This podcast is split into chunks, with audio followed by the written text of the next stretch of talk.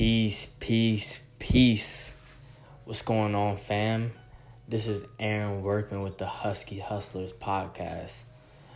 I wanted to give a quick rundown on this channel. So, my goals are to interview at least one person a week, just discussing their lives and what they've gone through to reach the path of success. I'm doing this so the people out there can get some perspective to see what it really takes. I also want to spread some light on the people who don't really get recognized as being successful and creating happiness for themselves and their family.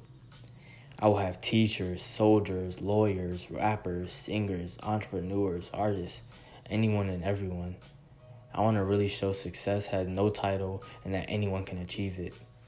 I really want to help inspire more people out there to change their lives and take charge of them and to chase their dreams and not the dreams of others. I will also record a podcast of just me giving out some game. I plan to record myself at least once a week also. Husky Hustlers is about to change the game and make happiness mandatory. Please stay tuned into this channel. You will be receiving a lot of value, and I hope you enjoy. Thank you.